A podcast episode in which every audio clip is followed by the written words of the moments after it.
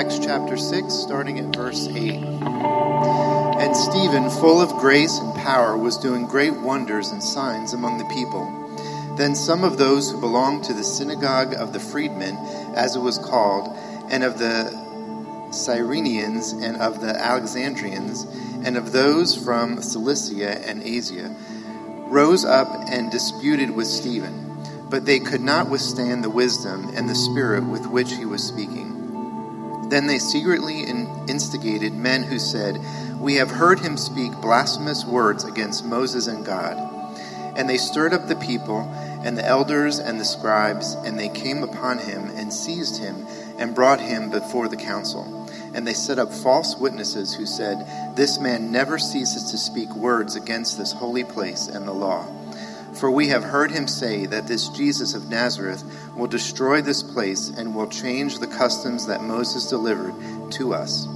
And gazing at him, all who sat in the council saw that his face was like the face of an angel. Chapter 7. And the high priest said, Are these things so? And Stephen said, Brothers and fathers, hear me. The God of glory appeared to our father Abraham when he was in Mesopotamia, before he lived in Haran, and said to him, Go out from your land and from your kindred, and go into the land that I will show you. Then he went out from the land of the Chaldeans and lived in Haran. And after his father died, God removed him from there into this land in which you are now living.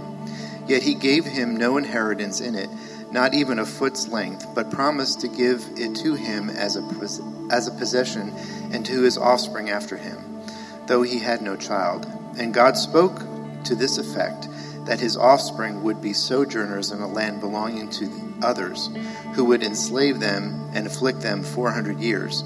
But I will judge the nation that they serve, said God. After that, they shall come out and worship me in this place and he gave him the covenant of circumcision. And so Abraham became the father of Isaac and circumcised him on the eighth day, and Isaac became the father of Jacob, and Jacob of the twelve patriarchs.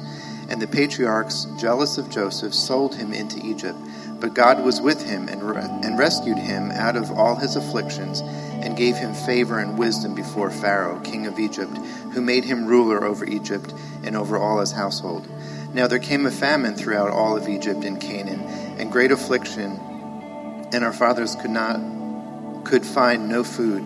But when Jacob heard that there was grain in Egypt, he sent out our fathers on their first visit. And on the second visit, Joseph made himself known to his brothers, and Joseph's family became known to Pharaoh.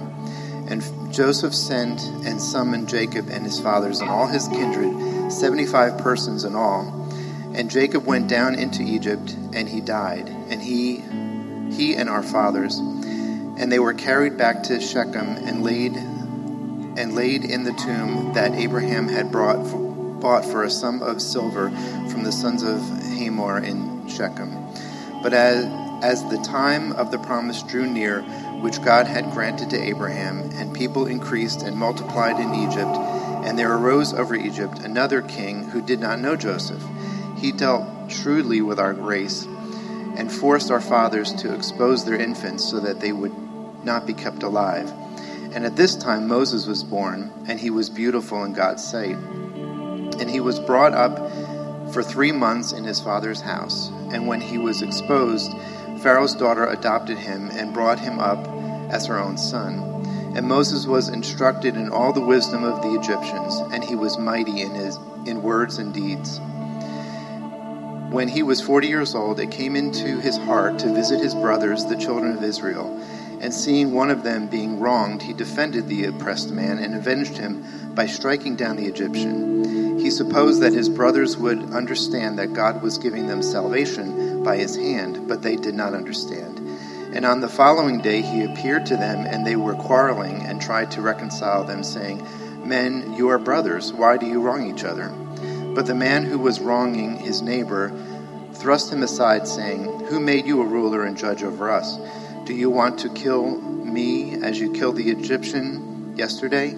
At this retort, Moses fled and became an exile in the land of Midian, where he became the father of two sons.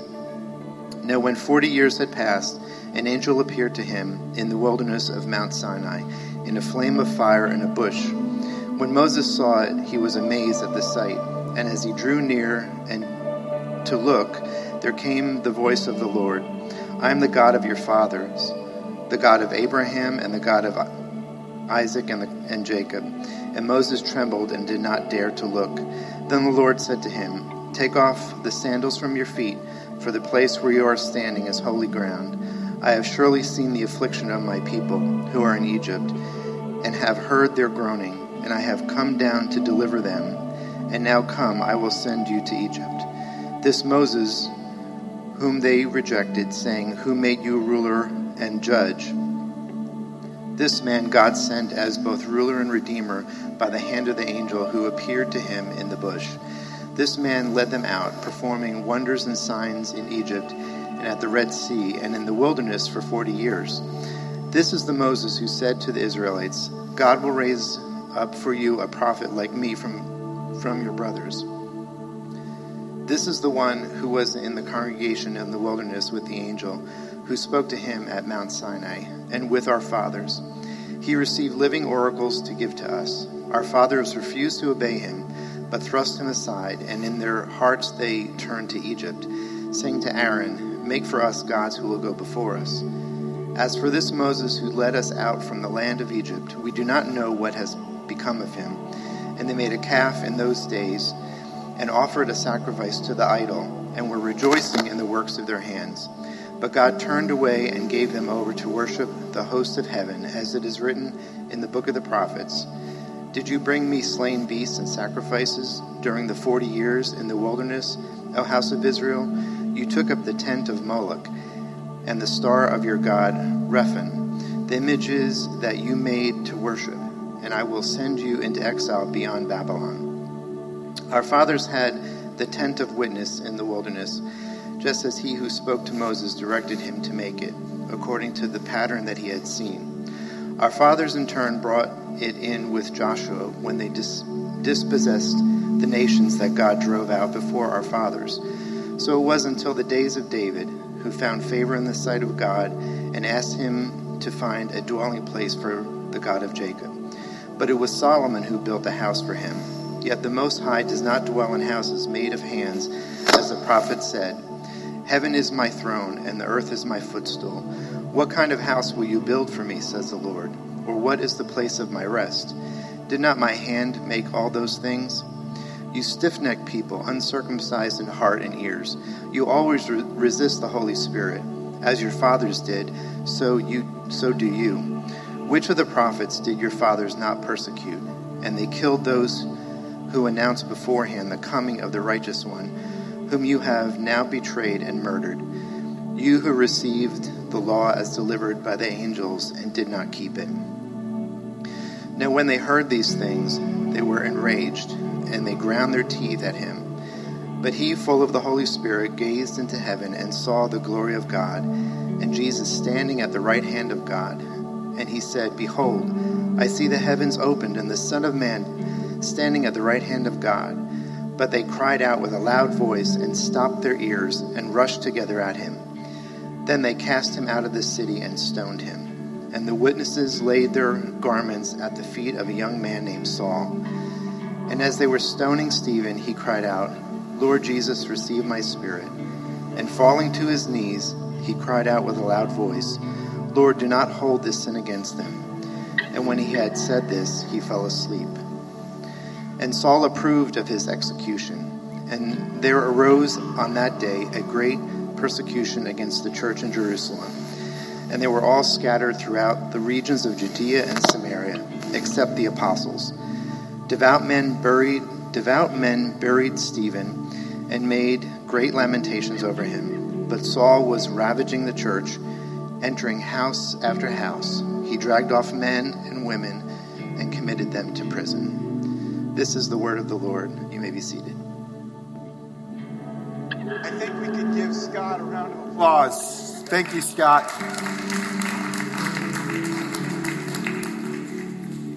You're like, is he going to go verse by verse today? Like, we, we have vision night tonight. We're going to have a brief intermission between now and vision night um, in order to get your food and come back and.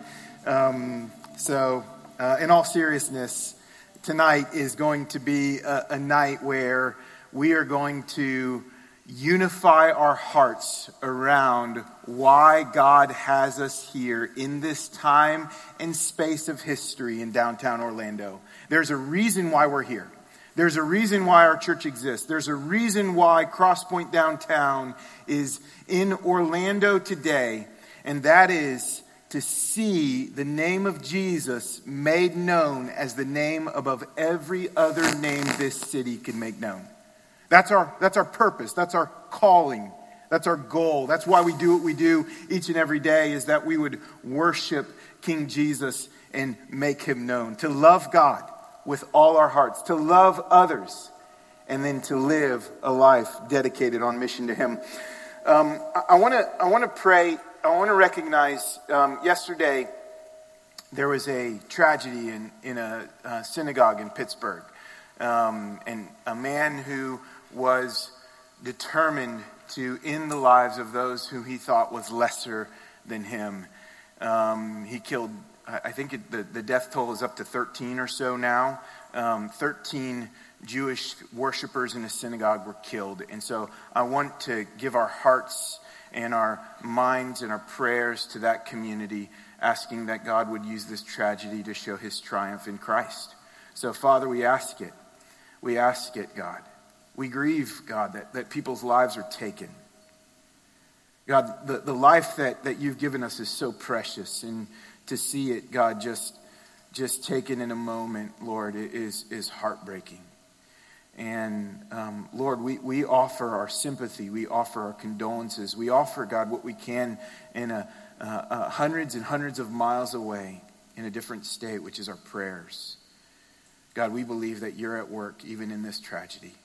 And that, God, the triumph of Christ, I pray it would prevail. And that, God, you would show uh, the wonders of your mercy and grace in Jesus' name to them. We all ask it. Amen. Okay, so a lot to cover, little time. Um, I want to I want to invite you into the story that's taken place here today. You see in the passage that we read, there, there is a story. There's the story of Stephen. There's the story of the Israelite history, and there's the story of the surrounding world that he's in in that time period. There's all these stories going on, and I want to make something obvious to us today. There's a lot of stories that has have converged here today as our lives were brought into this fitnasium. Everybody here has a story that you're telling. Everybody here has a story that you're shouting out so that people can understand your life, live your life. Our story is our vision for life that we project to the world around us. You, you have this vision in life that you project to the world around us. How you want to be seen, how you want to be known, how you want to be want to under, how you want to be understood. And, and that's your story, that's your vision for life. And you have brought that story here today. And many things have shaped your story and my story. They're, they're shaped with joys and they're shaped with heartbreak. They're shaped with loneliness, loneliness and they're shaped with fullness of presence. There's many different things that have shaped the story of our lives. And here we have the, the life of Stephen, which is a story we, we just were invited into at the beginning of chapter 6. We know that Stephen was a man full of faith in the Holy Spirit, whom God ordained for his church to meet the needs of the widows in the beginning of chapter 6. And in chapter, at the end of chapter 6, he's on trial. And by the end of chapter 7, he's the first martyr that the church had seen. It's pretty remarkable. We have a story that we're telling. I, I often think about my story, and I, I was thinking about this the other day. You know, if, if there were three images, three pictures that you could use to represent your life story, what would those three pictures be? Let, let me give you a little snapshot of mine. Uh, on March 12, 2002, I was baptized in a hotel conference room pool. I had came from uh, West Palm Beach, Lake Worth, Florida, to Orlando, Florida. Do we have that picture, by the way? I'm not sure if there's uh, somebody rolling on the the picture. I guess we don't.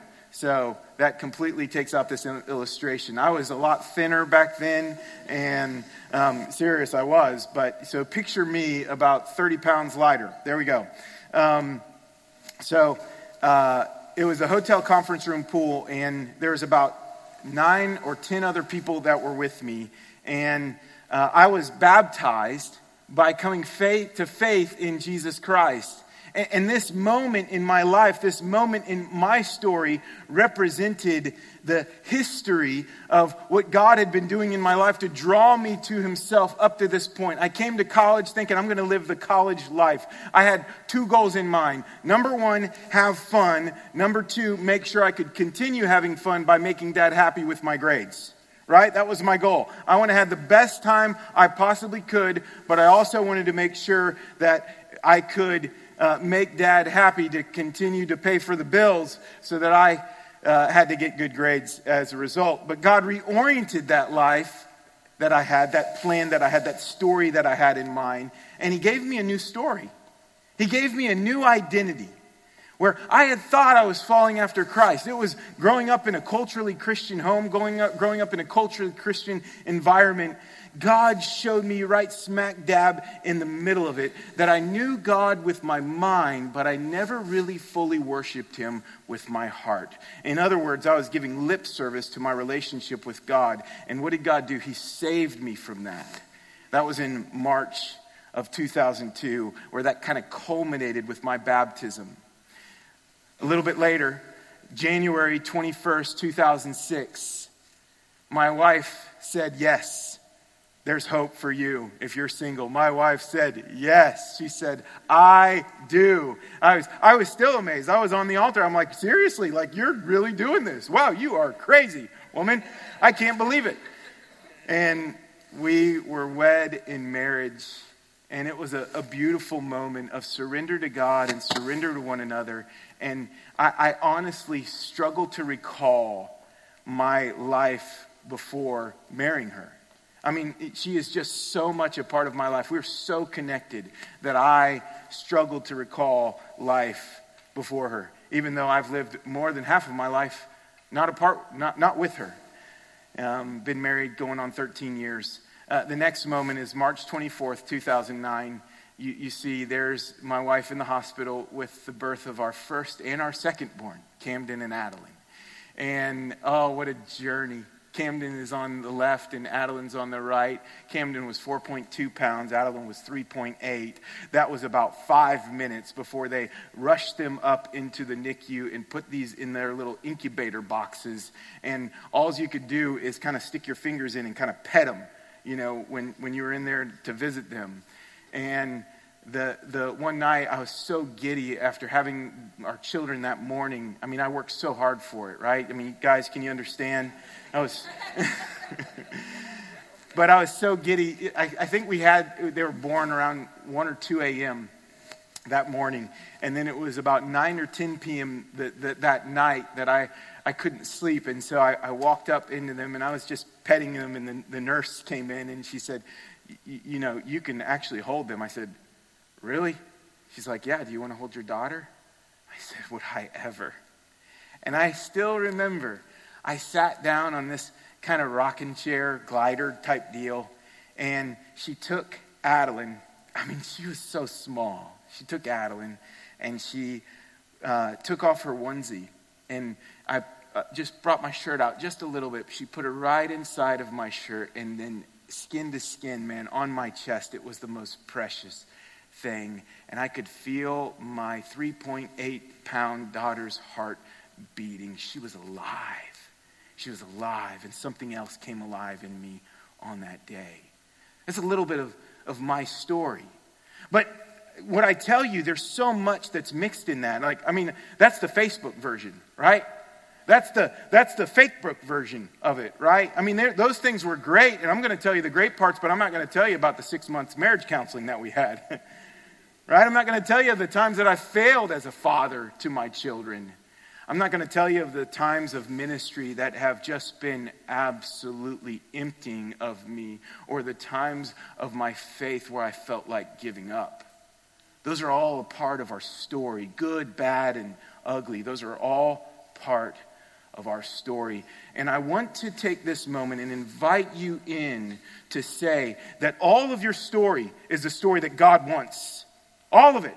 The good, the bad, and the ugly. God wants it. God says, Give it to me. God says, It's mine. And God says that I'm going to use it for Christ's glory in you, in your hardship, in your struggle, in your joy, in your pain, in your anxiety, in your depression, and in your fear. I'm going to use your story and make your story all about Christ's glory because your story belongs to Him.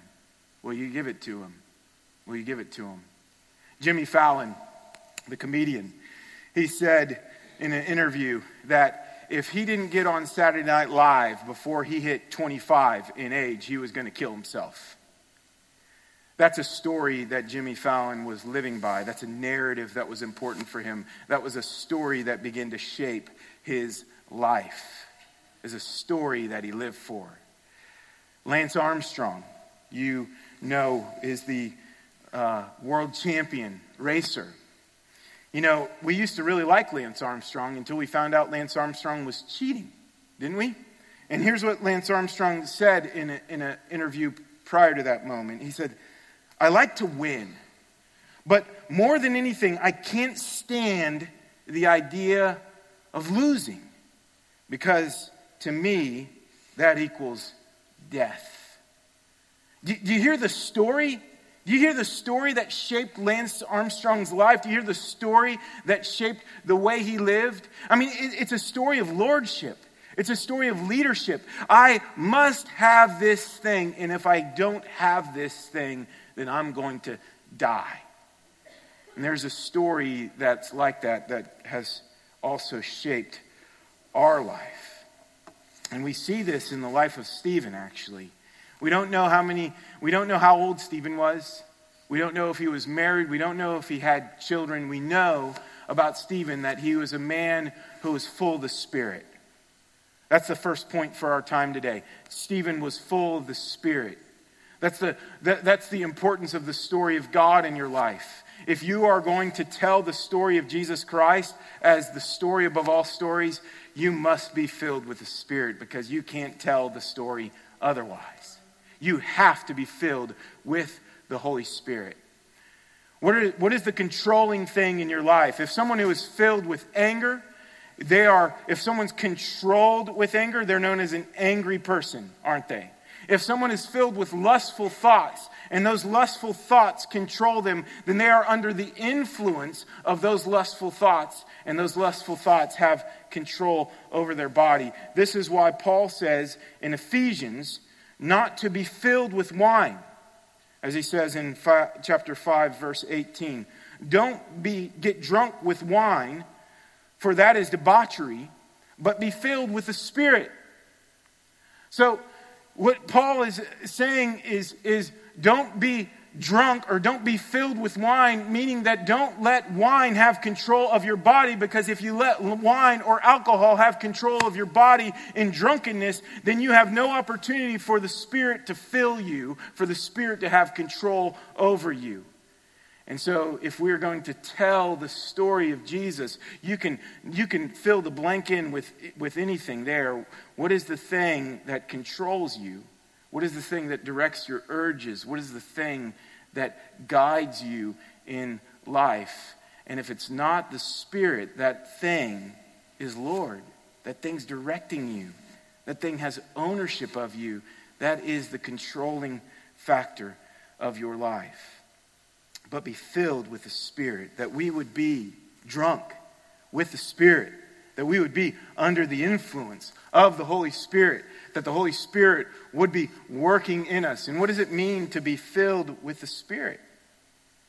Well, it means that God's Spirit has come into our lives in such a way that what we say with our mouths, that Jesus is Lord, the Holy Spirit makes it true of the, in the lives that we live. That when we are filled with the Spirit, we give ourselves fully and totally to God, and we say, God, my life does not belong to me, but my life belongs to you, and we follow him with wisdom and discernment. And that's what Stephen was doing here in that time. You know, Stephen had just seen Peter and John being beaten. Stephen had known about Jesus Christ who suffered and died and was crucified. Do you think that Stephen would, would probably think, you know, I'm not going to be too radical because I'm going to get in trouble. If I'm too radical, I'm probably going to get in trouble. But no, Stephen was not thinking that way. It says here that Stephen did wonders and signs. And that we know also that Stephen was a man of the Word of God, filled with the Spirit, filled with wisdom, filled with faith, and filled with grace. And these were the things that filled Stephen in such a way that if you met Stephen, you would see the measure of Christ in this man. And so Stephen could not help but to do the works and the wonders through the Word of Christ. And so he told of Christ. He proclaimed Christ. But he had been warned, like with Peter and John, not to proclaim this man, Jesus, nor the resurrection. And so Jesus was, or so uh, Stephen was on, on trial. There was an accusation, an accusation of blasphemy. Blasphemy, it meant that Stephen was dishonoring God. He was dishonoring God. How was he dishonoring God? By speaking against Moses and the law and the temple. Those were the things that Stephen did that were blasphemous to God. But here in chapter 6, verse 15, and gazing at him, all who sat in the council saw that his face was like the face of an angel. So you see God's favor descend upon Stephen, where Stephen, in this trial, you can almost picture it like the way they draw trials where photographers aren't allowed to come in, and you see those who are making the accusation, and you see Stephen on the bench, and Stephen is giving a countenance of holiness and innocence. It's God's declaration that Stephen belongs to him, and then he is walking in righteousness. And so you see God's favor even on Stephen in the time of most difficulty. And you see that Stephen, in the second part of this, we're going to breeze through chapter, verses 1 through 50. There's, there's a, a lot there. But what you see is a summary of all the Bible in, those, in, in that chapter. You see a, a summary of all the scriptures. And you see that, that Stephen sees the story of God differently than his accusers do. Stephen, Stephen sees the story of God different from those who are trying to, who, who are trying to get rid of this, this Christian faith, who are trying to get rid of any remnant of this man Jesus. Stephen is saying, we can't get rid of it because that's what all the story's about. That's what all the scriptures are about. There, there's a warning here, I think, for us. You could know the scriptures, you could read the scriptures, you could, you could memorize the scriptures, but even in all your knowledge of the scriptures, you could know them, but not ever understand the point of them. I've known a lot of people with Bible knowledge. I've known a lot of people that had a lot more Bible knowledge of me that could take me to task. And it's been a reminder to me as I've seen those people and I've seen in it just kind of this stale form or shell of emptiness surrounding their Bible knowledge. They found their Bible knowledge as a way to increase their intellect and their knowledge of God as a way to win a debate. But yet, on the inside, there's a void. And that void is something that Stephen is speaking right to. He says, I know Moses also. I know about the law, and let me tell you about the law. I know about the temple, and I want to tell you about the temple. I know about Abraham and the promise of his land. So, so, so back in these time periods, it was kind of like it was kind of like if you were a, a Jewish boy growing up, you were eight or nine, you would make sure you took your mom with you to Toys R Us because Toys R Us was open back then. And when you went to Toys R Us, you would see the latest and greatest development of the Promised Land and all its action figures and hero set. There would be the Moses action figure, there would be the Abraham action figure, there would be the Joseph action figure, and then there would be like David and Goliath, and David would have his massive slingshot, and Goliath would be all bloodied up and torn down. And if you were one of a, a, a Jewish boy, you would try to identify with those characters, and you know, you would pick teams based upon them. I want to be David, or I want to be Moses, or I want to be Abraham, and those were the guys that you wanted to, to be like. And so there's a, a, a, a, there's a lot of tradition built around these character. And the tradition was really built around these three things the land, the law, and the temple. The land, the law, and the temple. That's kind of a summary of verses 1 through 50. There's the land, and the land came as a way of God's promise to Abraham. You, you remember Abraham? Father Abraham had many sons. Many sons had Father Abraham. I don't remember any of the rest. but Father Abraham was the one whom God gave a promise to that he would be the father of many nations. That his, that his, his descendants would outnumber the stars in the sky. But there was one problem Abraham didn't have a son. And he gave him the promise of land when Abraham was a sojourner. And that's why in Acts chapter 6, or um, that's why in Hebrews chapter 11, the author of Hebrews defines what this means. By faith, Abraham obeyed when he was called to go out to a place that he was to receive as an inheritance, and he went out not knowing where he was going. Isn't that the promise of God? That you're going to receive this thing and you have to trust me and you have to believe in me and you're not going to know where you're going? I mean, that's the promise we live each and every day is that tomorrow we don't know where we're going. We don't know what's going to happen in our life. We don't know what's going to happen in our family. We don't know what the difficulties that are going to take place. But by faith, we have to believe that the promise is true and the promise is that God is going to provide. He's going to protect. He's going to take care of us. And that's the promise of the land because the land represented God's protection, God's provision, and God's grace. The point of the land was not the land. The point of the land was the promise that God gave them in Christ. Do you see that the land was a signpost to a better reality? And the land was that there is no land that can contain God. And so God came and sent his son to fulfill that promise, to bring reality that promise, that we are inheritors of all of God's land as his children. We get it all because he gets it all. That's a fulfillment of that promise. So he, he took that sacred cow that the Jews were idolizing of the land and he just, he just obliterated it. Stephen obliterated it. Second, the law. The law. The Ten Commandments.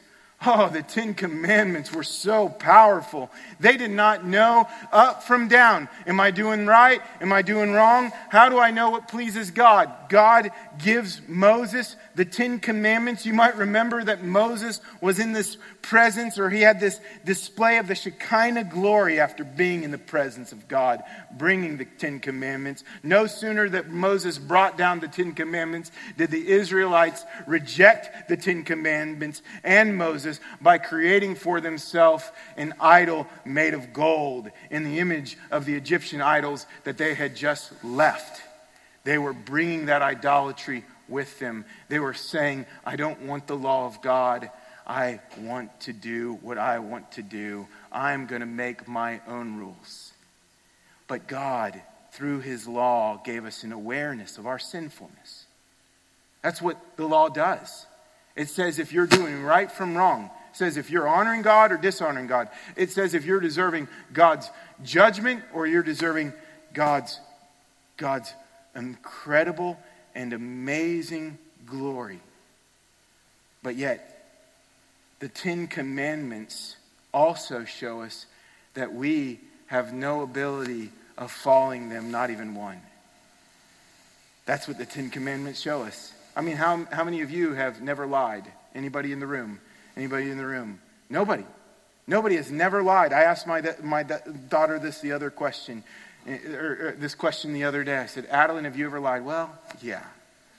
Okay, so let, let's talk about this. And she said, it wasn't that big of a lie. And it didn't really impact any other people. And I said, but was, was it something that glorifies and honors God? She said, no. And I said, this is why we're called to walk and live in repentance. Because, Adeline, I've done what you've done. And so it was a teachable moment for us to realize that the law of God shows us our need for the grace of God. And, G, and, and Stephen is schooling them here in the law of God to show them not that they have the ability to keep the law, but they need Jesus to bring fulfillment to the law, to be perfectly obedient to the law on our behalf. And then finally, the temple. The temple, the dwelling place of God. The temple was uh, a, a, a tent of meeting. When the Israelites were in the wilderness, they would set up the tent of meeting, and it had these two sections in it the holy place and the most holy place. The holy place, there was only a few people that can go into there. The most holy place was a place where only the high priest can go in and only once a year. And he had to go through this cleansing ritual of perfection to get in the place to begin with. Everything that he could do to cleanse himself had to be done in order to enter that most holy place to offer sacrifice. And he had to do it first for himself and then for the people. That was in the temple, the most holy place. I think about when I had to get surgery, and when I went into the pre op, they gave me this cleansing scrub, and they said, You're going to use this once, and you're going to make sure that you clean every part of you, and then you don't touch anything after that. And if you do touch anything, you got to get another shower. And, you know, anyway, it was just a mess. And so the, the idea of it was to get me as clean as I possibly could, so that way I didn't infect anyone else, because in the presence, you, you don't want to bring any infectious diseases into the hospital because it could get, get everybody else sick sick. But the, also, the thing that's known here in the high priest, with the high priest in the temple, is that the high priest could not defile God by bringing sin into the same room with a holy and righteous God. If he did, then there was a rope that was tied to his ankle that had bells on it, and if they stopped hearing the bells ringing in the most holy place, then they would just fish him out. They would just bring him back in. And they need a new high priest after that. Who's the next guy going in? Not me. Not me. But what did the temple tell us? The temple tells us that there would be a perfect sacrifice, a once and for all sacrifice that would come. That's what the author of Hebrews says. There would be a sacrifice that would be the sacrifices of all sacrifices. Why? Because Jesus went into that most holy place not confessing any of his sins, but because he was the perfect offering for sin. And so he didn't have to offer a sacrifice for himself and then the people, but he offered himself as the sacrifice of sacrifices. And so Jesus brought to fulfillment the temple and the sacrificial system by abolishing it, saying that animal sacrifices cannot take away human sin. So a human needed to be offered and a perfect one, and that's Christ. This is why you'll never be able to atone for your own sin. You will never be able to work hard enough to undo what you did yesterday. You will never be able to. This is why you need grace. This is why you need Christ because Christ comes as the perfect sacrifice. So the wrath of God doesn't bear down for us on our big lies or our little lies, on our murder nor our deceit. But the wrath of God comes against the unrighteousness of man who, with their stiff necks, refuse Christ. That's when the wrath of God comes. And that's what Stephen starts to say this is what the story's all about. This is what the story is all about. You stiff necked people, uncircumcised in heart and ears, you always resist the Holy Spirit. In other words, God is bringing you to a knowledge of Himself, and you're saying, I don't want it. I don't want it. I don't want it. God is inviting you to live your life for His story and His glory. And you're saying, I can't do it. I want this life to be all about me. And so resisting the Holy Spirit is, is in effect saying, God, I don't want you. I'd rather have the idol in Egypt. I'd rather have the idolatry and be in slavery in Egypt than to have the promised land that you have to offer. This is what the Israelites did. As your fathers did, so do you. Which of the prophets did your fathers not persecute? We see Joseph was betrayed by his own brothers, sold into slavery, and he went into, he went into Pharaoh's house, became the right hand ruler to the king himself. And Joseph, the one whom the brothers rejected and would have had murdered, became the Savior. Moses was rejected. Moses was rejected by the Israelites. He was the one who was sent in a, in a, in, in a small little raft as a little boy down the river into Pharaoh's household, brought into Pharaoh's household, and then brought from Egypt into the wilderness. And Moses himself was rejected. Why, Moses? Why don't we have food? Even when he led him out of Israel, even when he led him out of slavery, the Israelites rejected Moses. Do you see that Moses and Joseph weren't perfect by any stretch of our imagination? But Moses and Joseph and the others were signposts pointing to who would come Christ. And so when you read the Old Testament figures, man, they're heroes of faith, but they're heroes that point to a bigger and greater hero. They're heroes that point to King Jesus, who is their hero, who is their Savior. So the land, the law, and the temple were signposts pointing to Christ. And then there was the suffering in verse 54 through 60. Suffering. This is what makes it really hard to live for the story of God because we wonder will we have to suffer? I've been doing a lot of reading on Western culture recently. I've been listening and absorbing a lot of podcasts. And the more I read and the more I absorb, the more I realize that Western civilization, Western culture, that's America, that's Europe, that's uh, much of the, the westernized or first world, that we are the most ill equipped for suffering than any generation that has ever existed. And because we are so ill equipped for suffering, we, so tr- we try so desperately to avoid it. But here, Stephen is brought into the service of Christ and said, By the power of the Holy Spirit, God, I belong to you, so my life is not my own. And so Stephen was able to look his accusers in the face with courage and say, You are rejecting the one who suffered for you. You are the one who are rejecting the one who died for you. And their anger and wrath burned against Stephen. And Stephen was stoned on that day. He was killed on that day as a martyr, as the first ever witness. That's where the word martyr comes from witness. He was killed. This tells us that man, the story of God, living the story of God means that there are some things that I'm going to have to go through, some difficulties that I'm going to have to endure and experience. When my kids were little, Lily in particular, we used to like this book that, um, uh, man, I forget what it's called. I, I, I, even had the book in my backpack, and I forget what it's called. Um, but they're going on a bear hunt, going to catch a big one. I'm not afraid. You know that book? Anybody ever read that book to your kids? Anybody? Got a few of us? Okay. Man, that's maybe, I'm, I'm dating myself here. And so when, when I would read that book, Lily would be like, ooh. And I'd say, gonna catch a big one. I'm not afraid. Oh no, a forest, a big dark forest. Can't go under it. Lily go, no, no under it. Can't go over it. No, can't go over it. Got to go through it. And she go, mm-hmm, got to go through it. You know, there's, a, there's a lesson there.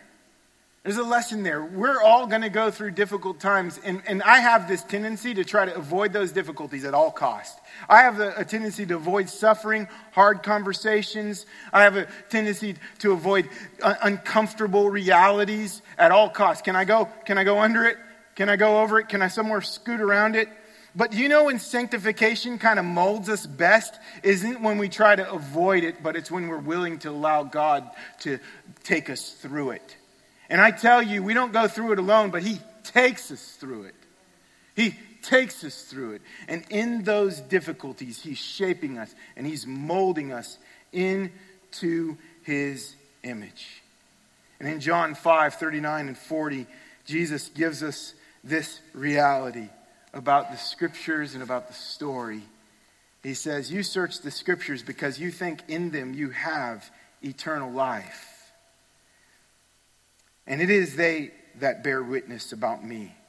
Yet you refuse to come to me that you may have life.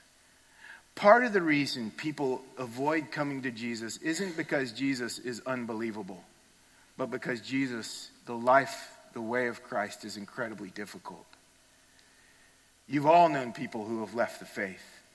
And when have they left the faith? It's not because they have a good theological argument to do so.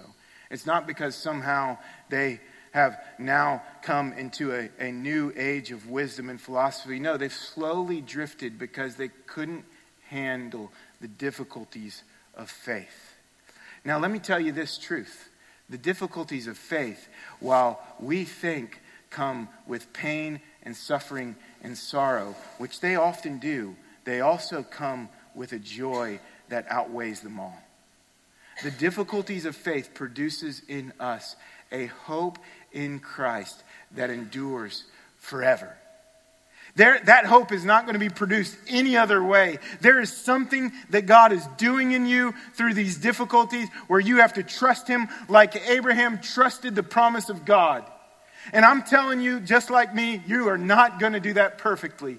But God is going to take you through those things. He is going to hold you by the hand. He is going to guide you by the power of the Holy Spirit. Jesus, or uh, in Acts chapter 7, it says, But he, Stephen, full of the Holy Spirit, gazed into heaven and saw the glory of God. He had this vision of Jesus standing at the right hand of God. It's an interesting vision because many times that you read about Jesus in the, in the heavenly realm, you, you see him sitting down. The book of Hebrews presents Jesus sitting down because he's claimed victory over all things, so he doesn't need to stand anymore. He can sit down because everything's finished, it's done after the cross. But here he is standing. And the only thing we could do is speculate. And there's a lot of commentators that try to speculate. And, and for me, the, the, the best argument was this, as I imagine it in my own head. Jesus says, Those who deny me before, th- those who deny me on earth, I will deny in heaven. But those who honor me on earth are those I will honor in heaven. And so, as Stephen was ready to enter into his eternal glory of heaven, it was, it was Jesus that was awaiting him standing there, honoring him before the Father the first witness brought into heaven with Jesus Christ standing ovation, honoring him before the Father. That, that Jesus honored Stephen as one who lived a life worthy of his name. It's a mar- remarkable thing to think about. Fred, Frederick Buechner talks about this as it related to Stephen's stoning. He said, Stoning somebody to death even somebody as young and as healthy as Stephen isn't easy. You don't get the job done with the first few rocks or broken bottles. And even after that, you've got the man down. It's a long and hot business. To prepare themselves for the workout, they stripped to the waist and got somebody to keep an eye on, the, on their things until they were through. The man they got was the fire breathing young arch conservative Jew named Saul who was there because he thoroughly approved of what they were doing. I, I want to bring in this connection to chapter 8 for this reason, because I, I want you to see that it was the witness of Stephen that gave birth to the reality of Saul coming into the story now in the sovereignty of God. Now, maybe Saul was there debating Stephen. Maybe Saul was there giving the words to Stephen of the trial. We don't know, but here Luke wants us to see Saul, and he also wants us to see the sovereignty of God, because if you've read the book of Acts, half of it is written about the life of Paul. Saul was converted to the apostle Paul. It was Saul who said this. He says, this is a trustworthy saying deserving full acceptance that Christ Jesus came into the world to save sinners, of whom I am the foremost. I think Saul must have looked back at that occasion and grieved it. But Stephen tasted the eternal glory of heaven, and it gave birth to another who would come and declare of God's excellencies, who would be the murderer of murderers, who would be the one who tried to destroy and crush the church, and who would go through unmatchable sufferings for the name and fame of Christ. He says this in Romans 8 31 and 32. He says, What then shall we say to these things? Speaking of persecution, despair, death, what shall we say to these things? If God is for us, who can be against us? He who did not spare his own son, but gave him up for us all, how will he not also with him graciously give us all things. I wanted to bring this verse to close this because I wanted to, uh, to tell you that this verse is the verse that God uses to invite you into the story and saying, I'm holding nothing back for the life that I'm giving you. I'm giving you all things. Stephen, who tasted death by following the Holy Spirit and trusting the sovereignty of God God gave him all things for this life. And he was used by God for the glory of God. And he tasted the sweetness of God, even in death and suffering. And we will as well. But know this the God who gave his only son. I mean, I think about, you saw the picture of my son. Man, I could never imagine what God tasted, the suffering that God himself experienced and endured on the cross on our behalf. He will not spare anything, He will not withhold any good gift from you. That you have everything that you need in the arms of God in Christ is proof. Let's pray. Father, thank you. God, we come to you, we submit to you. We ask that, God, our stories would be wrapped up in your great and good and glorious story. That, God, we would live for you and that our church, God, our church, Lord, will be a church that's marked not by the lesser stories of our city, but, God, we try to retell those stories in light of Christ's finished work. And our stories, God, are shouting louder and louder the worship of King Jesus, the exaltation of King Jesus. And your Holy Spirit is moving us to be a people who see a city transformed by the power of the gospel for the glory of God. And the church says, Amen.